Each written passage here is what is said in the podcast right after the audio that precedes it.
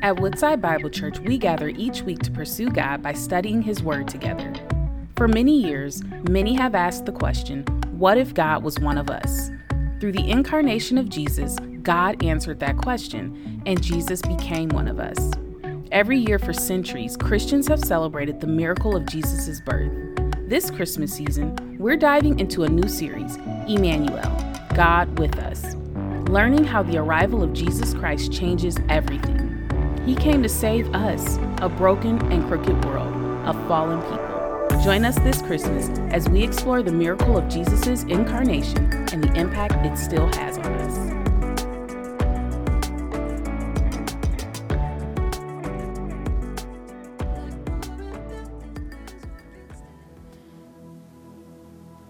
You can be seated as we would like to to celebrate through communion what God has done for us. You sang the song, you sang an incredible um, story of the gospel of how the Father sent his Son. And here's what it says in Galatians chapter 4 and verse 4 When the fullness of time had come, God sent, his, sent forth his Son, born of a woman, born under the law, to redeem those who were under the law so that we might receive adoption as sons. Do you see anything in that verse that says what your part was in this story? No. This is God. This is the incredible power of the Father in heaven who, from the foundation of the world, chose you to be his child. So at just the right time, he sent his son to redeem you out of darkness from really the family of the evil one. And he adopted you as his child. That's what we celebrate at communion. We celebrate the price of redemption, that Jesus' body was broken, like these pieces of broken matzah bread that we have here. The bread reminds us of the broken body of Jesus. His blood was shed to purchase our redemption because the life of the flesh is in the blood. And it's His blood that had the power to cleanse us as white as snow. And that's what we're reminded of through the cup of, of juice that we have here. If you're a follower of Jesus, we'd invite you to celebrate communion with us. And here's how we'll do it this morning I'm going to pray a blessing over these things. There's a set in the front, and then there's a set in the back. After I pray, if you would like to celebrate this with us, whenever you're ready, you can just stand up and make your way to the side aisles and either come to the front or the back and take one of each, a piece of bread and a, a cup, and return to your seats. And then just spend time there as you wait for others to receive theirs.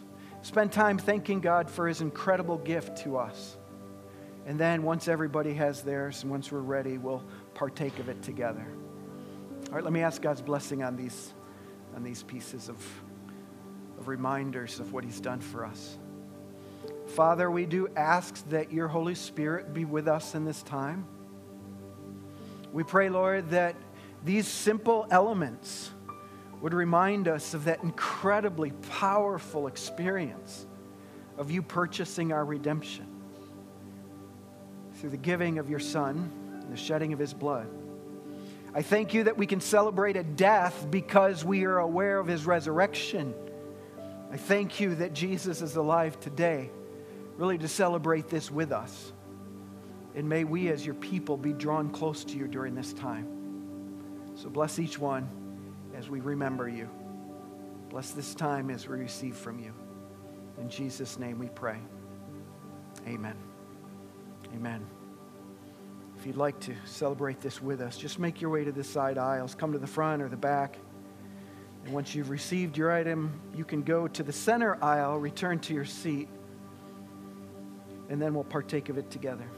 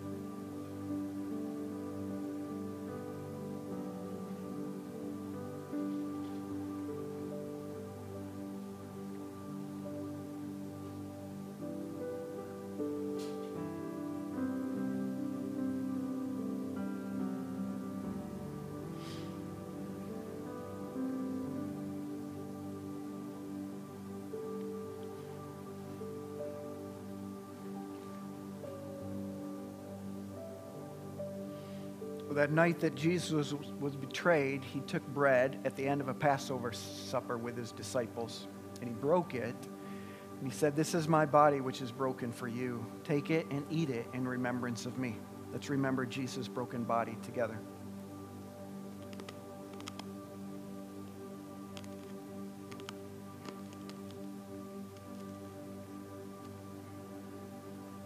And in a similar way, he took the cup, blessed it, he gave it to them, and said, Take and drink. This is the new covenant in my blood. Drink this in remembrance of me. Let's remember Jesus together.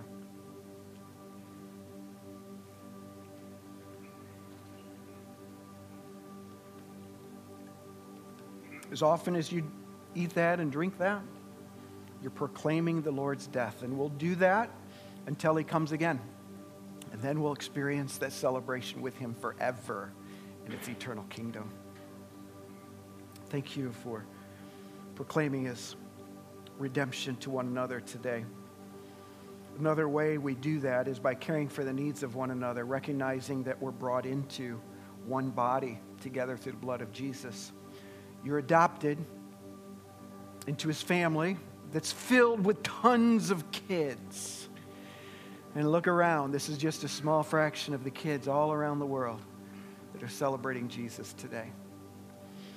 But being a local congregation, we have the opportunity to care for needs of one another that going through difficult times. And so on the Communion Sundays, we make mention of what we call our benevolence uh, fund. We've got little baskets by both doors under our giving boxes where if you'd like to give towards the needs of people, both in the congregation as well as in our community, you can just small, drop a gift there, and every one of those gifts will go towards the needs of people. But we've gathered to celebrate the redemption that we have through Christ and how powerful his blood is to wash us as white as snow. I think it'd be good for us to sing about that before we spend time in the Word. So, would you stand with me? Let's sing.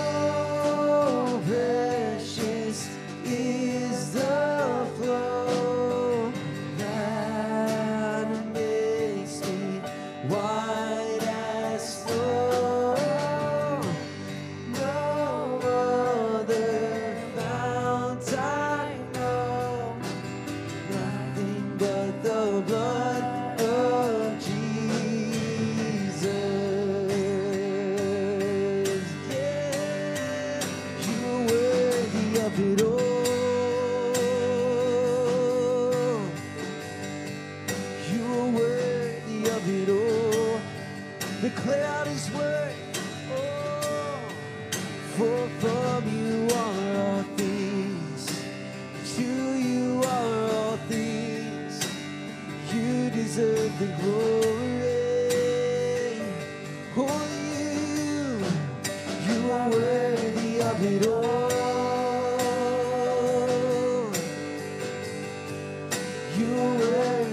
it all.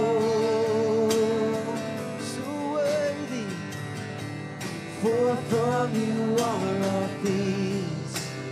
To you are all things. You deserve the glory.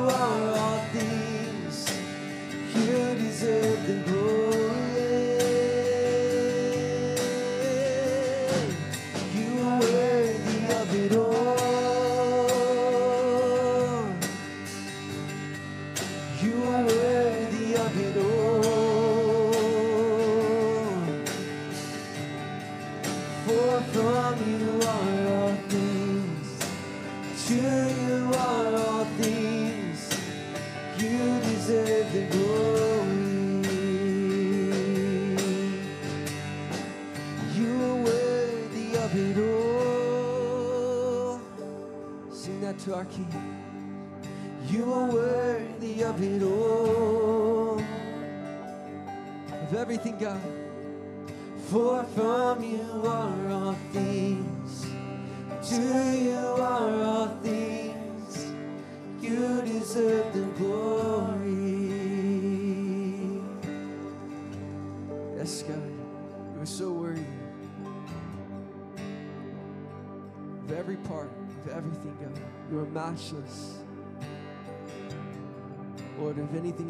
We've given worth to, Lord, let it be all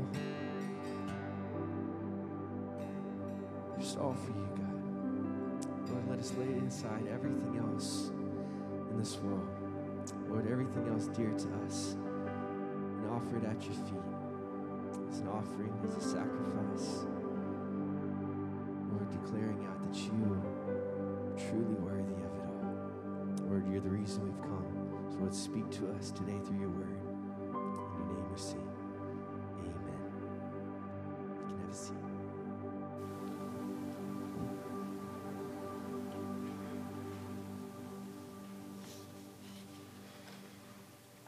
Uh, thanks for singing with us today. Thank you, worship team.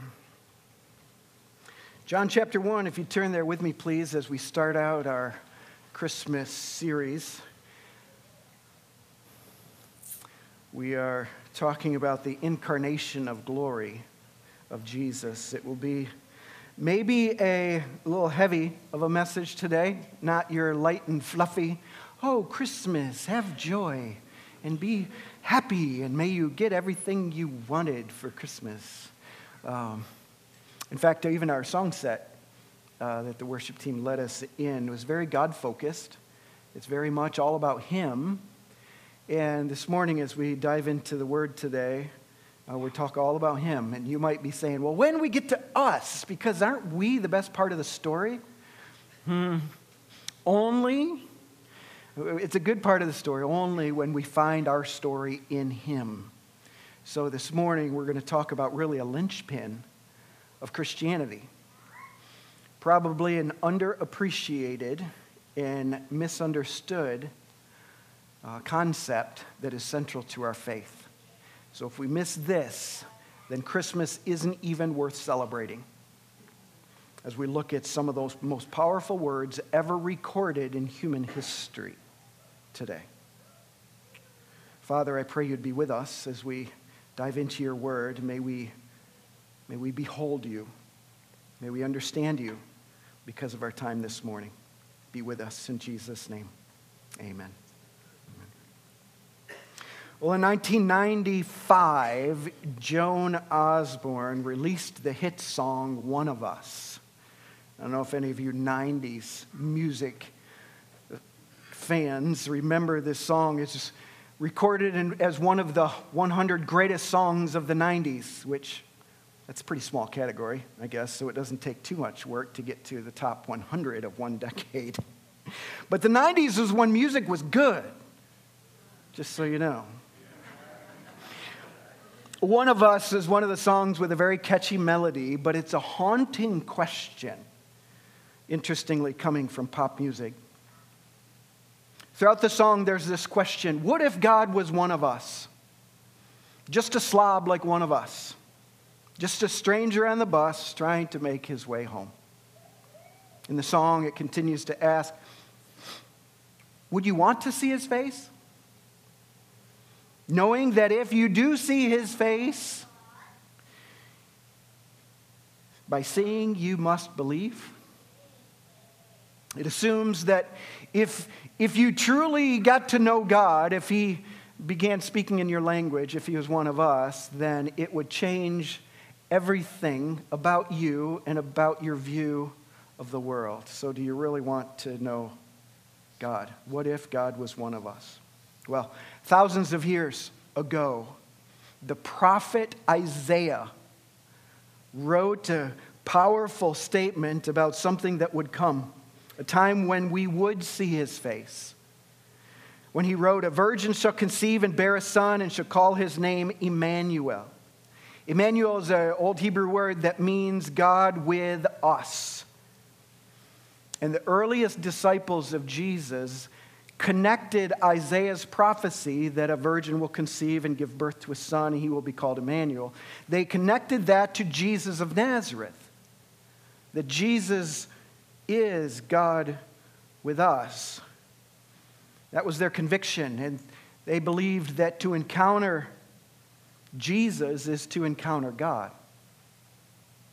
And that reality will change everything about how you see the world, about how you look in the mirror and how you view one another and how you view God.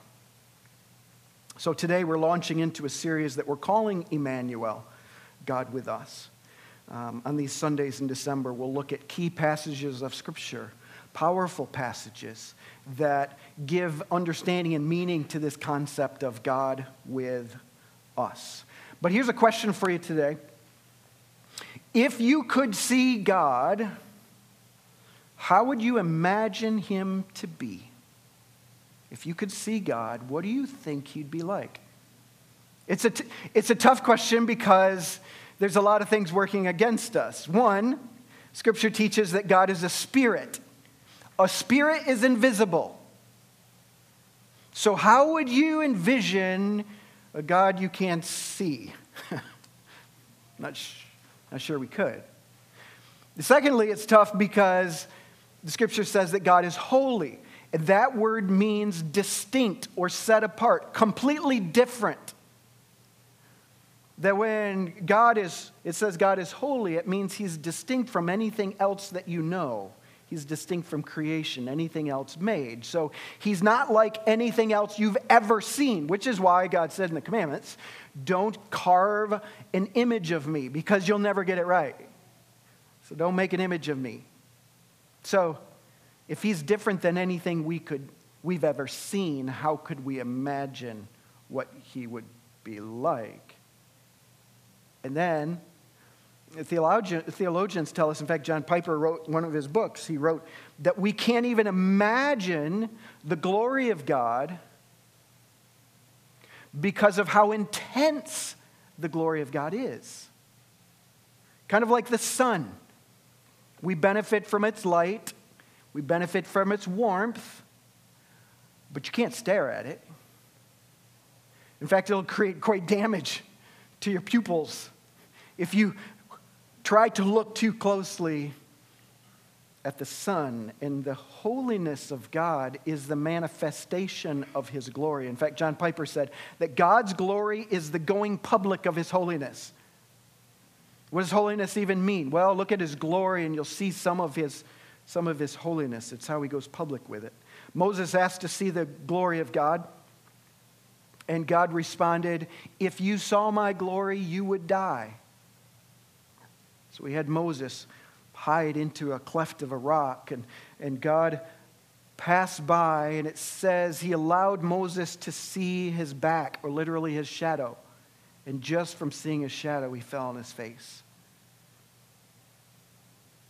The glory of God, like the sun, virtually impossible to gaze upon. So, how can we see the glory of God?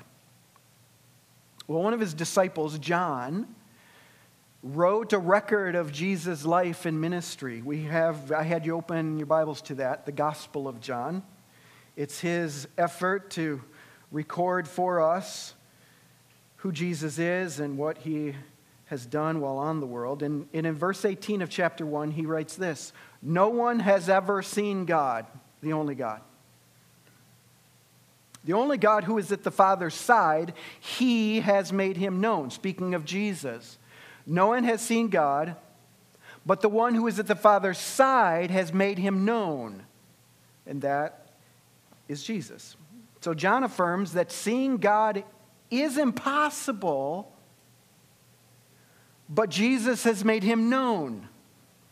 I hope we all understand that by the time we get done this morning.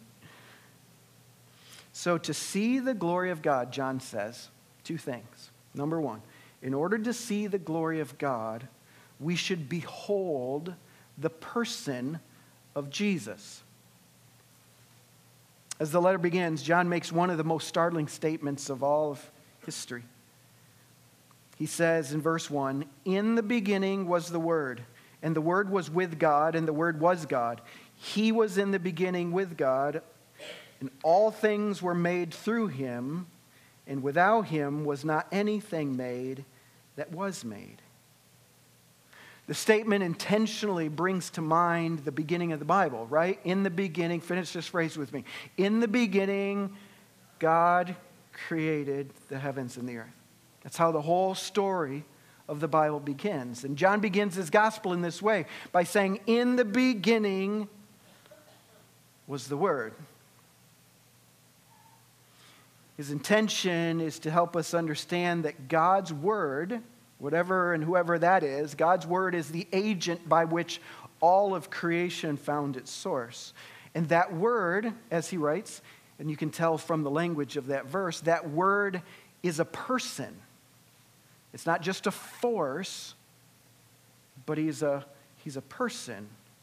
A person who is both, it says, with God so it, it helps us know that, okay, this is distinct people involved here because if you're with your spouse, where we understand that, that you're together, you're in relationship, but there's two of you, right? So the word was with God. There's two of them in relationship. But then it says, and the word was God. So here's this crazy thought that though there's two distinct persons and yet they're both God. It's the beginning of our understanding of what we call the Trinity. This idea that there is one God, but he's, this God is made up of three persons God the Father, God the Son, and God the Spirit. They're all different persons, three different persons in eternal relationship with one another and they are God. Verse 14 says, And the Word became flesh and dwelt among us, and we've seen his glory glory as of the only Son from the Father, full of grace and truth. John bore witness about him, John the Baptist, that is, and cried out, This was he of whom it is said, He who comes after me ranks before me because he was before me. So here's this incredible act that John describes this, this word who was with God at the beginning, and he is God. This word became human. He became flesh. This is what we call the incarnation. Carnal, carnation, flesh, right? And he became into that. He took on this flesh, this human existence. It helps us understand that this word is fully human. He didn't change his nature. He didn't say, okay, I'm done being God for a while, I'm going to go be human. But it says that he became flesh. He still existed as he was, but now he took on human flesh. The word literally became flesh literally means he tabernacled or he pitched his tent with us. In that culture, in that their history, that would be an understanding. If you want to join our community, well, come on in, find a place to pitch your tent, and live with us. In our language, we would say, you know what? He came and built a house in my neighborhood. This is what the word has done. He came here, built a house, and now he can he can vote for city elections. He can send his kids to school. You know, all those things that happen when you become one of us. That's what Jesus embraced. Fully human. He's with humanity. He made his dwelling among us. And by that, these verses say, so we have seen his glory. It reveals his glory. Remember, glory is the going public of his holiness. That's a really good definition of understanding. What is God's glory? It's his going public with his holiness. How do you see the glory of God? It's like a sun. You can't stare at it. You can't look too closely or you'll go blind. And yet it says the word took on human flesh, and now we can. We can see the glory of God, and the fullness of God is on him. What could previously not be visible or even approachable now is because he took on human flesh. So in Jesus, you don't have to imagine God. If you want to know God, look at Jesus. He is God with us. But some of you would say, yeah, but that was 2,000 years ago, right? I mean, is he still here? Did he build a house in my neighborhood? I mean, literally, can we find this guy? Like Joan Osborne says, what if God was one of us just a, riding a stranger going home from work? You know, can I see him? Here's how you can see him. John recorded through the supernatural and the spiritual illumination from God, recorded this record Jesus' time on earth. So did Matthew and Mark and Luke. And every time we read of that, we are seeing Jesus. It's not just a history book, you know, with its different slants and different twists on things. And is this really true? And, you know, you, I don't know, you bring a history book home from school today, parents. You should read it carefully because what is this slant they're trying to pull? Is this true history or is it not? That's not what you have to worry about with the spirit empowered word of God that we have. This is God's breath preserved for us. To see Jesus, we read of him in the scriptures. Every time we read the account of Jesus, we are beholding him. As you've probably got tired of me saying, my wife and I were able to visit the Holy Land about a year and a half ago. And we saw some incredible scenes right? We saw where David fought Goliath. We saw the valley and the brook where he chose the five stones. Pretty cool. We saw Capernaum, where Simon Peter lived. We saw the shores where he launched his fishing boat. We saw what many historians believe is actually the home of where Simon Peter lived. We saw the remains of that. We're able to see, we, were, we stood on the mount where Jesus taught the Sermon on the Mount. We saw the, some of the remaining stones from the temple that was there when Jesus walked in Jerusalem. We saw the massive, what they call the Herodian stones. Stones, literally one piece of stone that was longer than this whole stage. It probably stood as tall as the cross. And, and from the far wall to the far wall, that was one stone that still remains there in Jerusalem. We, we, we walked on the streets of some cobblestone streets that, as um, archaeologists have, have worked through the remains there in Jerusalem, they really believe that was first century Jerusalem. We walked literally the streets that Jesus walked on. I'm telling you the story so you can know about it. But I also took a bunch of pictures. One, so I could remember the incredible scenes those were. But in case anybody else is interested, I could show you. In fact, we took those, some of those pictures, about what, a 125th of them, and we put them in a little photo book. And we've got in our living room. So if anybody wants to see some of those pictures, you can just take that book and flip through some of that because it's a record of what we saw. It's an image of what is, it's still there. You want to go, you can go see it. In fact, we should plan a trip sometime and go again. Not now. Not a good time. Later. Hebrews chapter 1 says that Jesus is the exact imprint of God. That he is the, not just a two dimensional photograph of God He's the exact image of God. If you want to know God, look to Jesus. It is the fullness of God dwelling in Him in an approachable invisible form because He came as human. Our existence, our joy, our satisfaction is found in knowing Him. How can we know Him? How can we approach Him as sinful people? There is no way we cannot approach Him just like you cannot board a ship and go get close to the sun. You will be consumed. So it is with the holiness of God. So what did God do? He said, Then I'll come to you in the form of one of you, and you'll be able to see all of me by looking at my Son. We see the glory of God by beholding Jesus.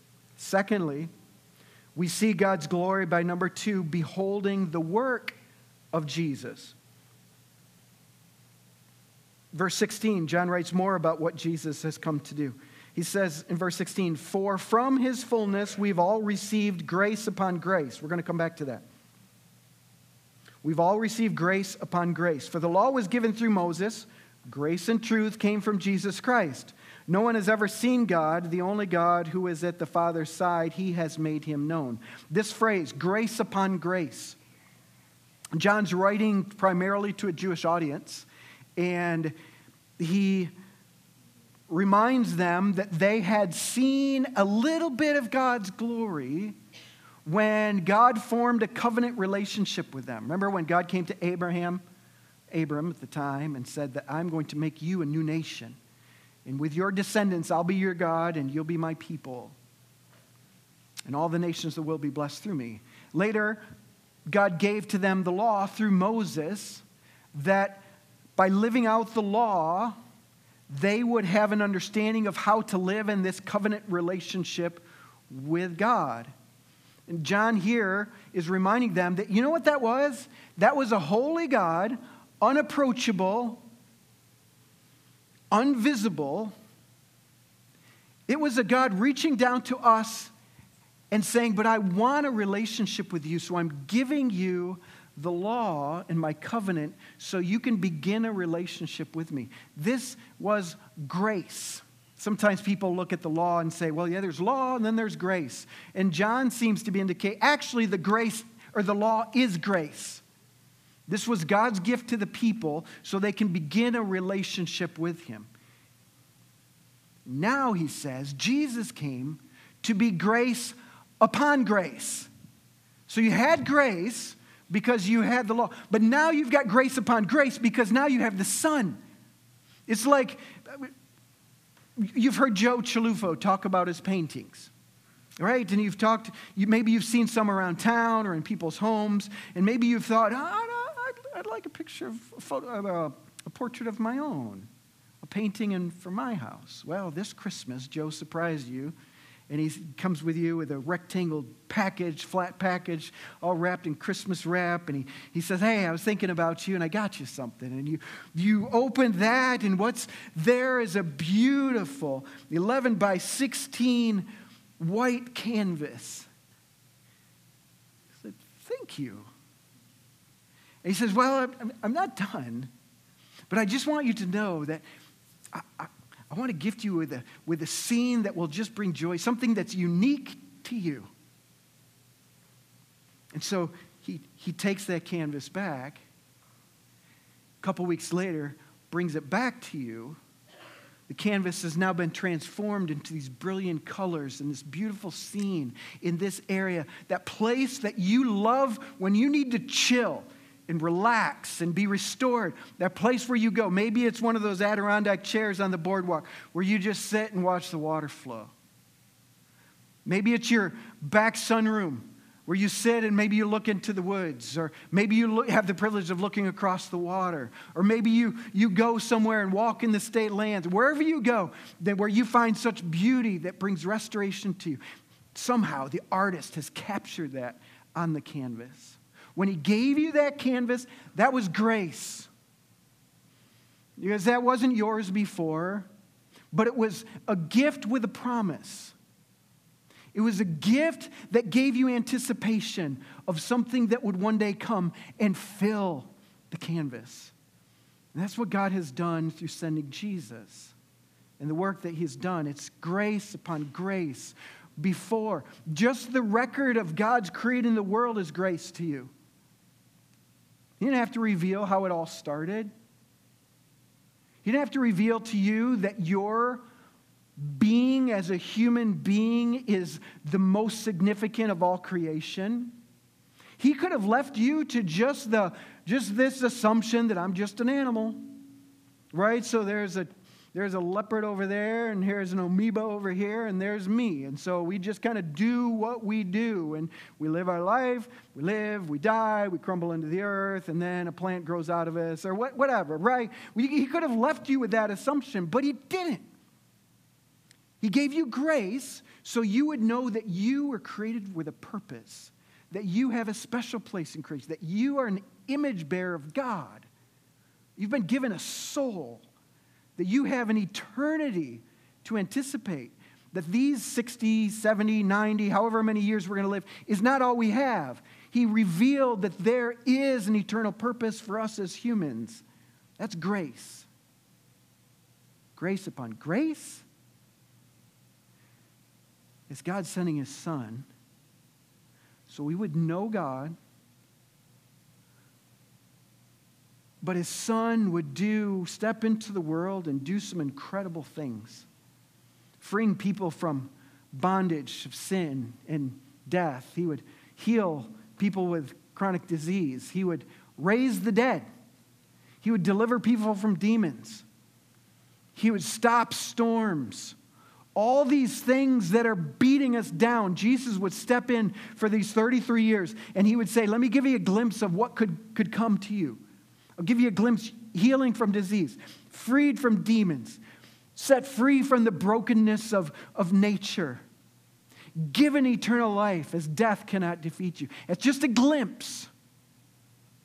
And then ultimately, he gave his life on the cross, where he took upon himself all of our sin and all of our darkness and the things that separated us from the holy God all those things that kept us from being able to understand His glory, the things that kept us from a relationship with our Creator. Jesus solved that by removing those things that separate us and offering that invitation, not just to know about God, but to know Him personally. And then in this life, being able to have His Spirit living within us and have that personal walk with Him, knowing that one day it's going to get even better because He is going to have His dwelling with us and we will live in the physical presence of God one day for all of eternity. Grace upon grace. upon grace upon grace that's found in the work of God. If you wanted to see a relationship between people, you would look at how they acted, you would look at their actions. If you were curious about my relationship with Nancy, my wife, maybe first you would say, you would look to my left hand and you'd see that, oh, there's a wedding ring. They must be married. But you would probably look, try to look closer than that. And you'd maybe watch how I speak to Nancy, how I treasure her and care for her and provide for her. You'd watch how I would enjoy her and spend time with her. You'd watch how we interacted and spoke to one another. You're looking at our actions to see what relationship truly is. Romans 5, verse 8 says this But God demonstrated his love for us that while we were still sinners, Christ died for us. Do you want to know about God's relationship with you? Do you want to know what he thinks of you? Do you know what he, what he wants from you? Look to what Jesus did. Jesus died for us while we were sinners in a place where we had no hope of knowing God personally, where God sent his son to solve that so that we can know him in a personal relationship. So, how can we receive that, this grace upon grace? Well, Scripture says that whoever believes in him has life. And those that do not believe do not have life. Instead, the wrath of God abides on us. So, how do you receive this relationship? We place our belief in Jesus. That's what we proclaimed through our communion time this morning, and that's what we commend to you today. God isn't someone that we just come to observe, come to hear about or to be intrigued by. That's not his purpose for coming. Jesus came so that we can have that experiential knowledge of him, so we can have that personal relationship with him.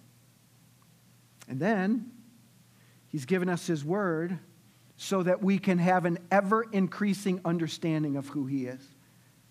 So that's why we take time to read in the scripture, so we can know more about him, so God can continue to deepen our understanding of what an incredible, awesome God He is. And we can see the holiness of God as His glory makes that public because we have Jesus. And as we go through these December Sundays, I hope that you enjoy the different glimpses of Jesus that we see. Because as you see Jesus, you see God and you see his deep desire to love you and spend all of eternity with you. Let's pray together. Father, we still can't get our minds completely around this. To think that God is in flesh, to fully comprehend that you were 100% man and yet 100% God. Lord, we know nothing, no one else like that. There's no one we can really compare ourselves to. Your Father, you've given us the mind of Christ. And I pray, Lord, you would keep teaching us this incredible gift of God with us. Thank you for your abundant grace. Grace upon grace upon grace upon grace. Thank you for your love for us, that no matter how many times we've walked away from you, still you want us close. You want to spend eternity with us. So thank you, Lord. And may that unending love draw us closer to you. We give you praise, Lord. We want to exalt you. We want to let the world know about you because life is found in you. So be with us as we think on these things. In Jesus' name. Thank you for joining us as we study God's Word together. We would love to hear how God is moving in your heart and get you connected into the Woodside Bible Church family head to woodsidebible.org slash connect to introduce yourself today.